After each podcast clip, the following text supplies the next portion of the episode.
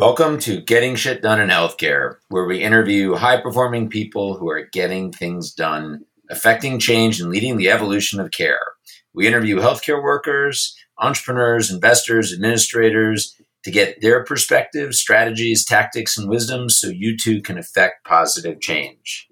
Follow us on Twitter at GSDIH or visit our website at gsdih.com,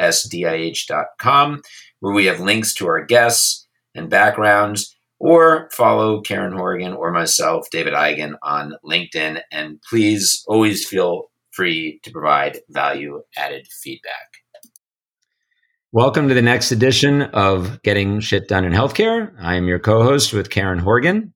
And today we have from AbleTo, we have Reena Pande, the Chief Medical Officer, and we have one of their original and longtime investors, Liam Donohue. Welcome. Hello. Thank you. Glad to be here. Well, thank you for being on today. You know, our goal is to add to more than just information or background, but to really try to get in and understand and ferret out how you brought the company to life, how you uh, shepherded it along to its current state, and would love to uh, make sure we address where you see things going in the mental health space. Uh, AbleTo is probably, the, from what I know, the leading virtual mental health provider. Um, has made a lot of headway, um, and uh, as we discussed before we started recording, I've I've seen a, a lot of other companies that are uh, not doing as well, or uh, and uh, so with that, uh, Karen, why don't you take over? Um, I know you and Reena have a long yeah. history. And, yeah, we uh, first met about four years ago, and yeah. I, I said this to you when we spoke a few weeks ago we were at a both presenting at a conference in Las Vegas, and it was one of those ten minute pitches, and you were just inspiring about mental health. Thank you. You just you, you eliminated the stigma. Everyone in the room, myself included, inspired. So, tell us all a bit about how you got to where you are and why behavioral health is important to you and why you chose AbleTo.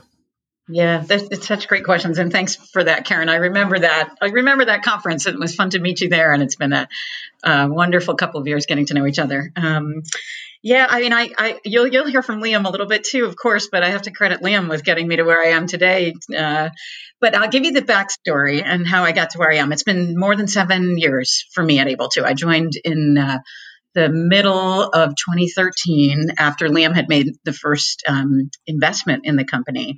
And uh, the, the story prior to that was that I'm an academic cardiologist. I'm not even a behavioral health clinician by training, actually. And um, I was always going to be a doc. I was always going to be an academic, and I was doing kind of the traditional academic job. I'm from Boston. I practiced at Brigham and Women's Hospital, which is where I did all my training. And I loved it for a long time. There were a couple things that started to poke at me, which is what got me over to AbleTo and over to behavioral health. And one was just seeing firsthand how very often patients had behavioral health issues that were going completely unaddressed. And that, I mean, to be blunt, even at a Harvard teaching hospital that's well renowned, I think we didn't do nearly a good enough job at helping patients identify their needs and then helping them find good resources. We didn't even I didn't even know what what was the right next step. Is it meds? Is it psychiatry? Is it um, psychology? Is it social work? I just you could tell patients needed help, and we did not do a good job. And it was um, behavioral health was clearly a, a, massive barrier. So here I was trying to help them with their lifestyle change and diet and exercise and smoking cessation, and m- came to really realize if you don't address these meaty, meaty boulders for these patients, boy, is it really hard to accomplish anything else we're trying to, to push for in healthcare. Um, so that was the clinical rationale that, that got me over to the behavioral health world back, back in the day. Um, and then I, tell us a bit about uh, AbleTo.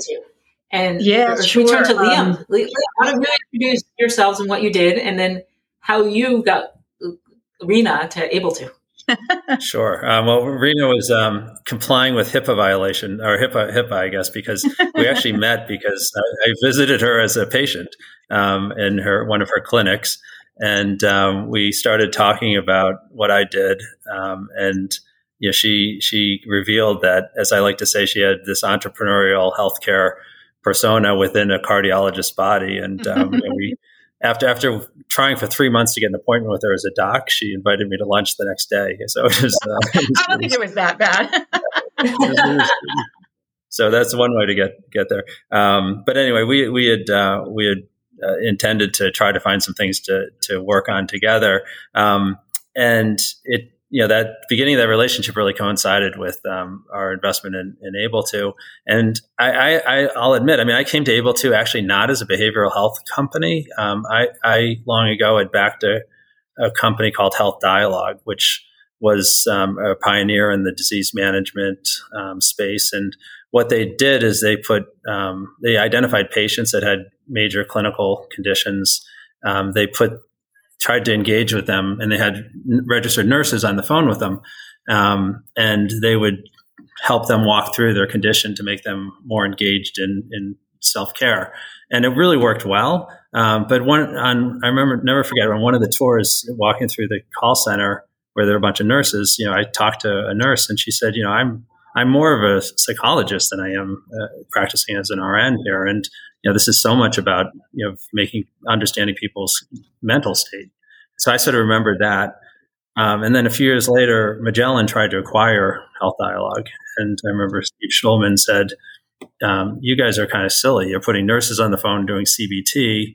That's not what they're great at. You should get licensed social workers. They're more available. They're they're lower cost." I sort of noted that as well. And then we all were familiar with the evidence that shows that you know folks that have depression and anxiety during recovery often spend more and have worse outcomes.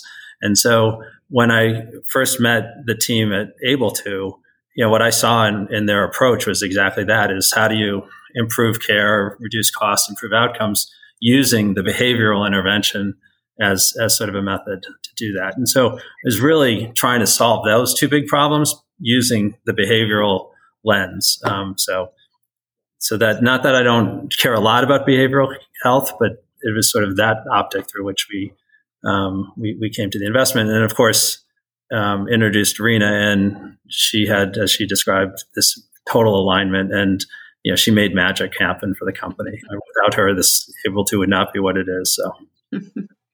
that is, that's, I but what you were feeling sorry, Karen, what, what, what Liam was sort of seeing and feeling from his health dialogue experience, I was seeing and feeling in my clinical experience, right? I mean, we were moving towards value based care. The Brigham was one of the, and Partners was a pioneer ACO. We were being asked, we are starting to be judged on outcomes and cost. And it became so evident clinically that if we weren't thinking about a patient holistically, it, this is you can't do value based care without thinking really strongly about behavioral health and of course social determinants of health. Um, but here we were a decade ago and, and i was starting to, the, the, the selfish part of it was i'm going to be judged on these outcomes for my patients and yet there are these huge things that are not being addressed that we can do better and we need to think about patients more holistically and address them as one incorporating thinking about their physical health and well-being at the same time that we're thinking about their mental health and well-being. So i felt that that push pull from the clinical side that I think you were seeing from the investment side. Yep, absolutely. So, so, so I think it's really you... interesting. And then I know you've got, um, you know, behavioral health has a whole broad meetings meanings in different people's eyes. Yeah. And uh, you know, when I first learned about AbleTo, I guess five years ago, I know the company has evolved over time. Can you talk to us a bit about what the company started at, who you were targeting, and how you've evolved. And I, I, I hate to use the word pivot, but maybe you had to pivot or change along the way. Yeah, I'll start, and Liam, feel free to, to add. Uh, you know, actually, we actually haven't had to pivot that much, believe it or not. The core tenets of what we do today have been there from the very beginning. Um, at our core, we're a virtual provider of very high quality, evidence based, and outcomes driven behavioral health care that has never changed. Um, the the combination of technology and a platform to enable very high quality care delivery through our provider network has been central. And this marriage and balance of of humans on the one hand, um, but also technology and digital on the other, and trying to find for the right patient the right blend of tech plus people to meet their need to deliver a really good clinical outcome. So that's been kind of core from from the beginning. Um, and you know I, I, I keep using those same adjectives and i've used them since the first day i showed up at AbleTo right um, evidence-based protocol structured outcomes driven like it have been central to, to our philosophy and, and we've not budged from that yeah no i, I would agree and um, you know as as you know the temptation to be distracted and chase other areas has always been there. And one of the great things about AbleTo is it's just really stuck to what it does extremely well. And when it does make a move, which uh, we we acquired Joyable to add more of a lighter touch, you know, more uh, digital only approach or mostly digital approach. Uh, we did that, you know, very deliberately as an additive uh, feature as opposed to, you know, a redirection of the business. So. You know what has changed though? Like to your point, Liam, that in the beginning, like you didn't come at this thinking about it as a behavioral health solution. Um, that that framing has shifted for us, to be honest. You know, when when I started, we we were using euphemistic terms like behavioral change and we were we were trying to get people to pay attention to using behavioral health as a tool and an intervention to have an impact on a broader set of outcomes for patients with physical health conditions. So, so we had to kind of massage the terminology as the space wasn't really ready to think about behavioral health proper. Um, and over time, as the world has shifted and now there's an intense interest and focus on mental health, we have been freed in a way to be you know open about what we really do which is we deliver behavioral health intervention. It has the benefit of having an impact on physical health and medical outcomes and medical cost and total cost of care. But at its core we have licensed we have extremely high qualified licensed clinical social workers delivering cognitive behavioral therapy. We have we have had to like kind of massage the terminology to meet the space where they were or were not ready to hear um, what it is we actually did sometimes driven by the market and sometimes by the capital markets and yeah. where the where the higher value market and, and, your customers because if i recall correctly you are not a direct to consumer play uh, that you Correct. go through employers and health plans so can you talk about some of like your early customer sales or experiences like where maybe you walked out of one and you were high-fiving and you walked out of another one and you were like oh my god that was just not good Totally. Or, I, or, or even the situation where you walked out high fiving and you were you didn't get the contract and you was like that wasn't good and then you did get the contract, which yeah, some of all of them. Yeah, I mean, there's some t- like my earliest my earliest travel to a client is a client we still don't have today. and that was in the fall of 2013. And we walked out thinking it was great and what a great conversation and still not a client. I mean, this is the the course of history.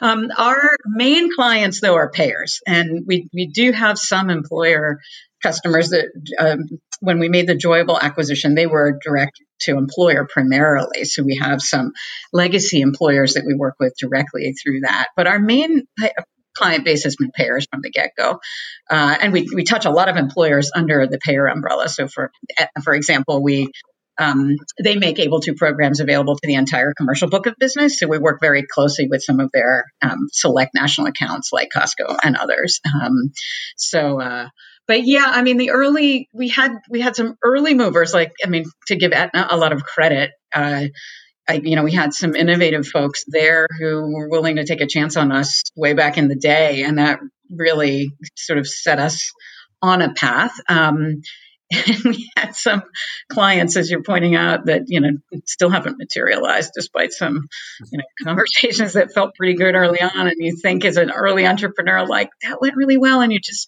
you don't understand the complexity of talking to payers, and you need to get like 50 people to agree to something before the the contract actually gets written and signed, and it's like this massively complicated consultative sale. Um, and we were, I mean, honestly, a little naive in the beginning that, you know, Aetna had taken a chance and that we could then land a whole bunch of other clients. That was, that was naive. it took a long time to get other clients over the finish. Yeah. How did that, how did that part of it go? I'm just curious on getting MSAs with master service agreements for mm-hmm. some listeners. Um, and, and, getting those ironed out so they're simpler. And then some customers say, we don't sign yours, you sign ours, or you know there's all that different um, different experience that you may have. I'm just curious, like how long that took to iron out, and what you know, what and and Liam, maybe some of this is even for you if you got involved on the you know legal and and then it, maybe even weave in a little bit, Liam, from your perspective, getting other investors involved. I, I'm I'm going to guess that that you marched Reena in front of investors quite frequently. Um, I wouldn't I wouldn't say marched, but definitely. Well, uh, I'm teasing. March is, is strategically walking. Yes, exactly. um, I, I, I just carried her bags. Um, I'll start on the contracting thing, and then uh, Liam, please add. Uh, it's interesting. So, be- because we're a provider, the contracting is a little bit different for us. So, um, and this is part of the you got to be a little creative early on and figure out how the heck to get in. Get in. Um, but because we're a provider, the contract was a network provider contract what we had to do was negotiate a fee schedule that we wanted that was different. And that was that that was really the hard part to show the value you create to um, enable a, a, you know a payer partner to agree to a higher than usual fee schedule. But the contract initially was just a network provider contract. Later as we grew and developed other more vendor like um, elements of our solution. Um, so today we get claims data from our payer partners. We have algorithms that we utilize to identify high risk individuals who may need our programs. We have a whole engagement team that's making outreach to those individuals. All that is a little more vendor like. And so now, now we have we master services agreements and SOWs under that and provider contracts. And so, but the earliest days was just get us in your network and let us take care of your patients, which was a nice way to get in um, early on. So, you know, that's interesting. So, if you are a provider, which makes complete sense because you are, but mm-hmm. how did the consumers, members learn about you to access you as a provider? Because your platform is different than what we hear about. I don't want to put other names out there, but where someone just wants, like you'll hear in the pandemic, it's, you know, depression, I'm going to use a virtual visit. But how do people learn about you? Yeah, so that has shifted over over the years. Um, in the earliest days, we were wholly dependent on patients getting referred to us, and because our focus had really started out on these high risk, complex, medically comorbid patients who had both physical health issues and mental health issues, um, we we tied in closely with the payers' care management teams. Uh, so and predominantly on the medical side of the house. So if a patient was in care management, had had a recent heart attack or had complicated diabetes and wasn't doing well. We actually trained a lot of these nurses, the same kind of nurses that Liam you were mentioning. Uh, you know, a company like Health mm-hmm. Dialogue would have had that. Now a lot of those clinicians live under the payer umbrella, um, and they would refer to us. But those referrals were few and far between because people weren't thinking about mental health. They weren't thinking about behavioral health, and so that's that's actually what prompted this whole. Okay, we need to own engagement thinking. And what encouraged us to tell our payer partners, you need to send us the data on these members so we can figure out who needs us and then we'll take ownership of that. You don't have to pay us for that. We, we only get paid if we deliver care. We'll take the whole burden of figuring out who needs us, making outreach to those who need us, getting them set up with a treatment program where appropriate. Um, we needed to own engagement. And so we took that burden on ourselves now many years ago um, and have continued to build that out. And so now patients get to us because we make outreach to them. They might get referred. They now we do more marketing and you know texting and emailing and you know more, more broader based approach. But at the earliest days were just we were dependent on referrals, which is a tough because we only got paid so when I hear about your care. So if I hear about your journey, you started by first getting the provider to you were covered as a provider. So first yep. thing, make it available. Then it was check the box there. Then it was, okay, now we need to send people to us. So as, as our listeners are hearing about, well, how do I get to market? Sometimes you first have to lay that groundwork before you start actually attracting all of your users, customers. Right. And I think that's an interesting learning because it's, it's, I don't want to say it's a chicken and egg. And maybe this wasn't a deliberate approach, but it seems to have worked. Yeah. Yeah, in, in our case, you had to have had that foundation, right? Because you can't deliver care without being set up as a PC and thinking about, you know, medical, um, you know, the right, the laws of governance of, of care delivery. Uh, yeah, it had to get set up all. We had to have it in place before you could even get one patient in the door. Yeah, and and Karen, I, would take another um, kind of practical optic because AbleTo follows that formula that I actually think really works in in digital health companies, and that's Reena referenced the partnership with Aetna from the early days. That was such um, that was literally, I think, one executive there who saw some some interest in could these guys do what they say? I'm going to give it a try and sort of put a little bit of personal skin in the game, and that that gave us a window to start working with Aetna. The, the smart thing, and this is right when Reena got involved, was that in that initial relationship, we were maniacal about making sure that we captured the data to show that what we were doing really worked. Um, it wasn't enough to just have the customer. We really wanted to demonstrate efficacy, and we took that largely on our on our shoulders, led by Reena. And then when we were able to consolidate that over probably eight months or ten months, Marina, um, she then went and worked with the CMO of Aetna at the time to publish on that on those results. And so formulaically, you sort of have a, a pilot, like you know, com- customer that's willing to take a bet capture data. You then hopefully publish the data. And when we came out of that, when that first you know, got published, we were able to go to market and talk to other payers who are you know, naturally conservative buyers and say we have independent validation plus uh, we have a reference customer that you'd recognize. And that took all the that took so much of the risk out of um, hiring AbleTo as the the next um, customer. And you know that that formula I've seen work really well in other companies, and I think you know AbleTo played it perfectly. So that since your Mass General background, that's like you never go wrong with the Harvard guy, right? Um, Brigham and Women's. Let me clarify, not Mass General. no, I, I, I, I understand. Although it's now Mass General Brigham, all you know. Then is, is that is that in the last month all of a sudden? Because I'm here, I don't remember hearing it until the last month. It's relatively new. Yeah, it was, it's the old Partners Healthcare umbrella. Yeah. Um, yeah. which they remarked, they renamed um, and branded as Mass General Brigham to be clearer. Yeah, That's great. Too much so, MGH in my background to change the B, the H to B, but um, they they beat it into you up here. Don't worry. so so how did you know? I'm I'm still very curious how you got that data. Right? Mental health is yeah. such a cool thing. I see some of the stats you have on your website around fewer missed work days, et cetera. But it's such a, and, and I'd love to understand also how everyone's different, right? Each patient comes in differently. Um, as I mentioned beforehand, my wife is a clinical health psychologist, and I went to a, um, a uh, neuroscience or a, a more all tech oriented conference several years ago. And I came back and I said, you know, ultimately you're going to wind up like a coach, right? You're going to have different VR and other tools to help people get out of PTSD. You're going to have to pick the right things and work with them. And she said, well, people always will want to talk. They'll, they'll never want to stop talking. but her practice was all in person, right? Now the past year hasn't because of COVID hasn't been.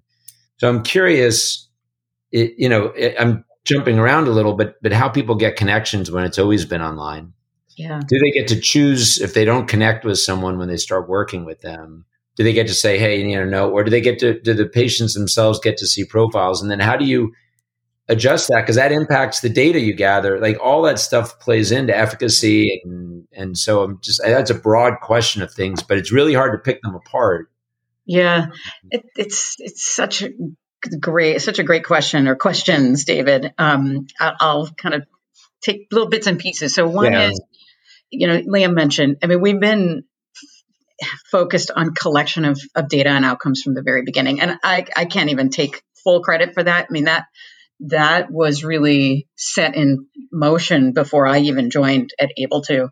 I've had the good fortune of being able to take that data and, and you know be able to uh, report out on it and publish it, which has been wonderful. But so we set up the platform. First of all, let me back up even one step further. The the the treatment is really a program. It's not just come and we'll figure out what the heck, you know, whatever you need and, you know, you can do it in session or, you know, two and move on. It's really intended to be delivered as a, a therapy program over about eight weeks. You get an, you do an initial consultation with your provider. And then you do the, the original part, the, the flagship program, which we now call Therapy 360, is 16 sessions over the course of eight weeks, um, half of which are delivered by a licensed clinical social worker, and the other half of which are delivered by a coach. And they work as a team.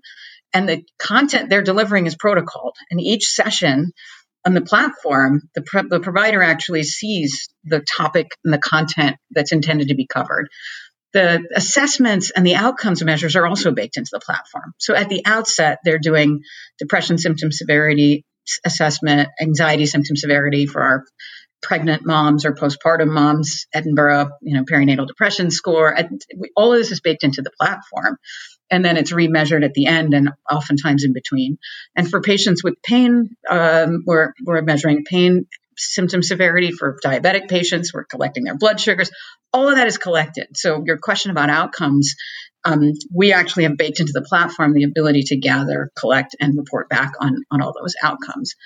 And um, the the the protocol nature of it also enables us to be really consistent in in the delivery but then also personalized. So your point is mental health is not one thing.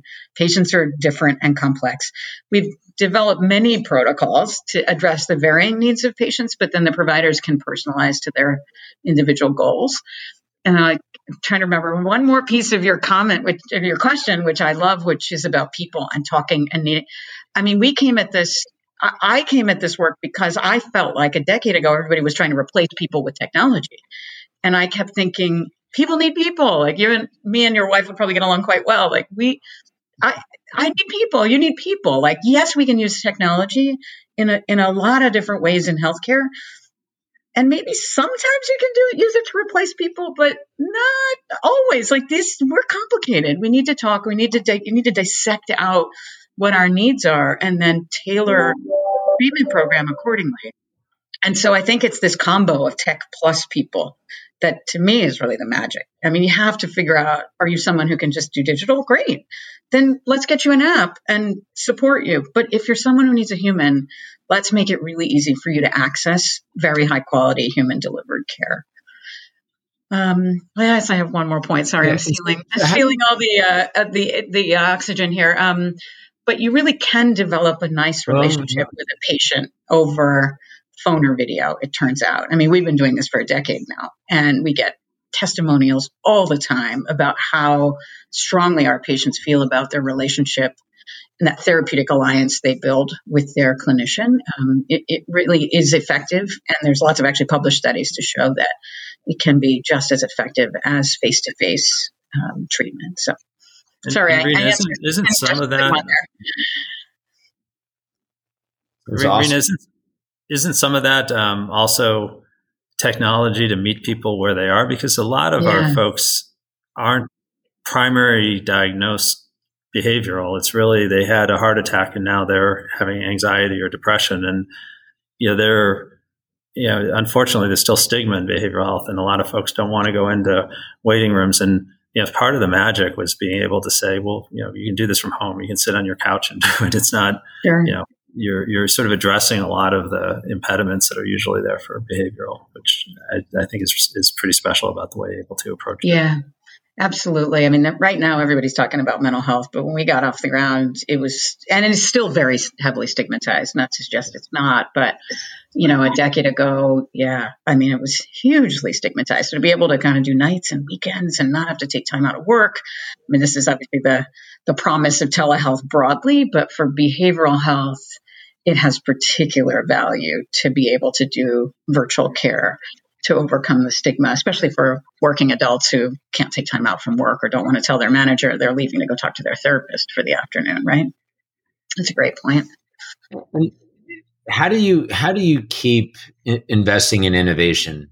And and what are the what what are your primary guides in that? Yeah i mean i'm i'm a former public markets guy and i would always track especially as companies scale the amount of money that they invested in r&d uh, and then the percent of revenue that came from newly created products or and and that becomes harder here because it's part of an overall service as opposed to a product it's not an apple phone you know iphone i'm just curious how you how you think about that and constant innovation and how you develop. You know, we're we you know a lot of our audiences are entrepreneurs and investors as well. So it's from a I'm asking a little bit more from that perspective as a company versus just the patient experience.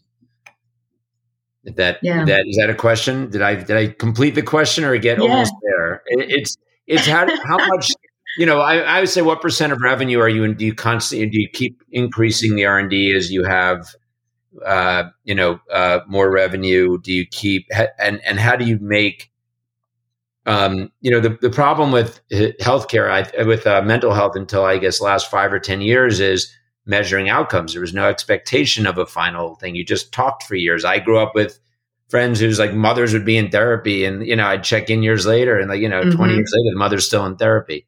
Um, and, uh, and so, you know, that, that's not your goal here, right? That, that's not what you've right. created. So it's a very different type. As you said, it's a program. So I'm curious how you keep in, improving. Um, and is, is the R&D to grow who you can touch? is the r&d to grow to make everything better and kind of how you keep innovating now that you've had you know good amount of success yeah liam do you want to do you want to start from an investor vantage point i'm i'm happy to speak I, from my lens yeah i mean uh, you're, you're going to have more valuable insight I, the one the one thing that crossed my mind is i was thinking about this is the sheer the, the value of the data that you capture, and it's it's less of an investment in R and D. But if you're capturing um, a better and more refined understanding of everyone who goes through the AbleTo program, what worked, which therapist had most effect on which condition, etc., that becomes this very nice flywheel of diff- of um, improved delivery. So it's less traditional, uh, you know, sitting in a lab and inventing something new, and much more gaining you know much more precise insights about what you have and where to apply it and how to apply it. And you know do you need does six sessions work as well as eight or does 12 work so much better? Let's go for all these all these insights that we're able to derive just from actually doing the business of the business becomes a pretty interesting barrier in you know particularly companies like AbleTo but over to you yeah, I'll add. I think our R and D isn't traditional R and D. It may be making a similar point that you are, Liam. I mean, we don't have a we don't have R and D per se, but I guess I would think about it in a couple of lens from through a couple of lenses. One is one is optimizing engagement. So you you were kind of getting there, David, right? Um, you know, in the beginning, we were just dependent on one engagement pathway. So a lot of investment has actually been spent on how the heck do we get more of the right patients in need to us that's that was building out a data and analytics team building the capability to get data to us and having data infrastructure to support building algorithms building out an engagement center which is now large um, making that you know outreach so this is some of it is funnel optimization which sounds like a boring term but you know how do you get patients in need to us so we can deliver that care? And then on the back end of that, using the data to demonstrate back to our customers that we delivered the value that we intended to. The, the other is um, growing uh, laterally or you know into other lines of business. So we started commercial and i think part of our r&d if you will was okay how do we tackle medicare? I mean there's a lot of these patients in need in the medicare population. There's a huge potential value there what do we need to think about for Medicare? So some of it is more kind of client R&D, like what are the government restrictions? How do we get into that line of business?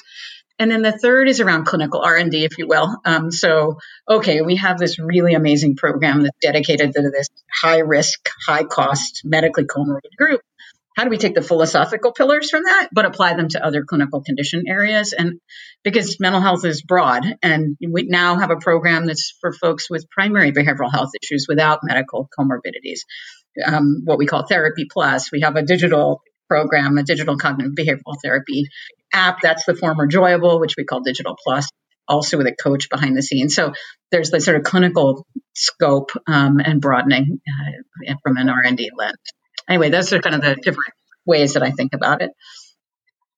So I'll, ask a question that is, is more likely to come from David, but from an investor perspective, how much influence did investors have over customers that AbleTo was pursuing or some of this funnel management that Reena was saying? Was it investors were saying for the next round, we want to see engagement go up by X percent or get three more customers? or was most of that driven by the management team? Um, I, I, would say it was collaborative. I mean, one one thing I know you guys know well is that there's quite a few investors that are new to digital health that come out of more um, other segments of the economy where you know funnel management is a science and there's you know you know rigorous um, things and there's there's a lot you can learn from that but when you're for example when you're selling to a health plan I, I, assure you the sales cycle is bespoke and, and unique and, and all the bloviating from a, a, fancy venture capitalist in the world isn't going to change the physics of, of, getting a contract signed and so um, you know I, I actually think you know in this in this enable to we had a great group of investors, some of which were strategic. So we had Aetna and we had Optum Ventures and we had, um, you know, our friends at Bain and HLM and the Blue Blues Fund. I mean, all of whom invest in the space. So there's a lot of, you know, thoughtful, practical, how do we help move the pipeline forward? Um, and there's not a lot of time wasted trying to explain why you know you can't predict a sales cycle when you're selling to a health plan, um, which you know some other other experiences you have to to investors that are newer to the space. I don't know if that hopefully that answers your question at some level, but it's in this team it was just a great partnership. I think there's pressure applied, self pressure from the team, you know, from the board, all all towards the goal of you know pra- being practical and building. And you know things took longer sometimes, and sometimes they just moved really quickly. And you know, you know, nobody went, nobody took too much credit for the fast movers, and nobody, you know, really, you know, threw, you know, get fired for things that logically just took longer than they should have. So. But did, did, did customers? I mean, I assume that as you know, mental health became a bigger issue and a more more acceptable issue, even not just for patients but for the providers themselves, and you start generating the data. You know, just trying to think understand better how um, how that how those sales cycles shrunk. Uh, what were the critical elements like with Aetna? I, it's always better to get a champion somewhere inside an organization. Mm-hmm. Um, and it, you know, how many were, are, were, were there a lot of stragglers understanding that we really need to address this, or you know, I mean, I'm yeah. just curious, kind of what you experienced and how it evolved, and whether you think you were able to help shape that. I mean, you had some very prominent um, insiders. And then the other part of that is, did the insiders then immediately, if they invested, they immediate did they immediately engage at a as a customer? Good question. So uh, it's That's taken a, lot of a long questions. yeah, yeah. You like to pack a, a, bunch of things in one. I love it. Um, you know, it's taken a long time for the space to come around and for payers to come around. You know, I, I think they would admit it too. I, I, it, when we started, I felt like a lot of what we were doing was educating. You know, this is a problem you need to tackle you know, and they'd say, "Oh, we have a we we're addressing behavioral health," you know, which meant meant like we have one person in procurement managing the the Magellan or Beacon contracts. You know, like they, you don't have a behavioral health strategy. So some of it early on was just you're missing an opportunity. Like, let me show you the data that shows you that you're missing an opportunity to reduce total medical spend by tackling behavioral health better. So it took a long time for the world to come around to just that. Oh, we got to pay attention to this. And now it's a different type of education. Now there's just a plethora of solutions. And so that now it's a different conversation. They're just confused. And they're running up, up, you know, against what some are calling point solution fatigue. Like, uh, okay, you told me I should pick something. You should told me to think about this. So what should I pick?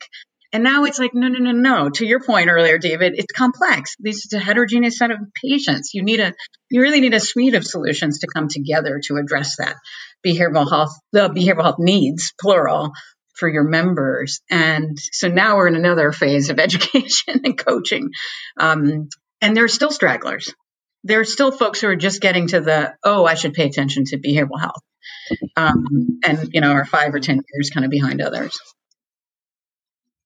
And Reena, I, I, I recall some of the discussions around you with some of the customers. We would have great effect on driving down the total spend for a population, but they'd come back and they'd look at the increased spend on behavioral, which was tied to the services provided yeah. by AbleTo, and they're like, "Oh, we've got a problem," and you try this to still happens. to them. This is not Yes. past tense. This is present tense. Like Yeah. you know, we're we're starting to be above the line for some payers, right? Oh wow, like that's that's a provider group that's we're spending a lot of money on. Yeah. Yeah, but over on the other side of the house, on the medical side, you're saving all this money. Like a lot of payers still don't have unified P&Ls for behavioral and medical. They're still managing a BH budget over here. They're being held to trend. They have a, you know capitated amount of money that they can spend. And so there's still these sticky conversations where we're trying to get like the leadership at these plans to go, aha, okay, we want to spend a little more money over here so that the entire pie shrinks. Um, yeah, that's still conversations we. Which is so disappointing. Yeah, I would, I, I, I would, I would say my observation is that as a provider, uh, you don't have to deal with the typical provider CFO, and your customers are payers CFOs, who I presumably in the insurance industry are much better number crunchers. Because I haven't seen many provide traditional providers, which you're in some ways competing against, I guess, but um, something they don't currently provide saving money, like going and trying to get a, a, a Northwell or Kaiser to engage you and say, we're going to save you money on patient care, they don't really, well, they, they won't pay much for that. But I would presume that once you've educated the insurance companies that they will, they say, oh, I've actually saved. But how, like you're saying, you're still struggling with getting them to understand that to look at the total cost of patient care with some of them. That's, Yeah. that's amazing. Um, yeah, So because Reena they- and Liam, yeah, I was going to say, I, want, I, I know that I want to thank you for both for being here. I think we could talk for hours. Um, True a lot today about bringing a company to market, but creating that foundation and going after the customers for engagement. And then, it, Liam, I think it was very enlightening you talking about, you know, if you have a driven management team that collaborates with the investors, that's what success is. And that this is all a partnership to grow it. So for, for those listeners, we really encourage you to make sure that the chemistry and the karma is right.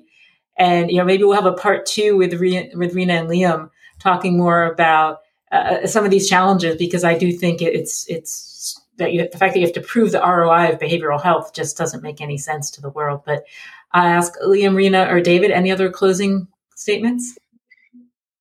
Yeah, I mean, I just you know, if we have, if we're able to do a part two, I would love to get to kind of the current state of mental health and and how you see it evolving, and uh, because it is very rapidly evolving, new tools are coming to market, and um, and I, you know, now I'm seeing investments in psilocybin clinics, and they're Mhm. it's like right. you know, it, it was it was CBD, and now it's uh, now it's uh, psilocybin and everything else. So, been very curious to uh, to to have a part two. Great. Well, thank you so much for having us. This was a fun conversation. It's always great to catch up with Reena, but it's great to meet you too as well. Yeah, thank thank you guys. We'd love to do a part two. There's so much to talk about in, in mental health, and the space has really advanced dramatically. So it's fun to talk about it. Really appreciate you guys taking the time. Thank you. Thanks for being our guest. Take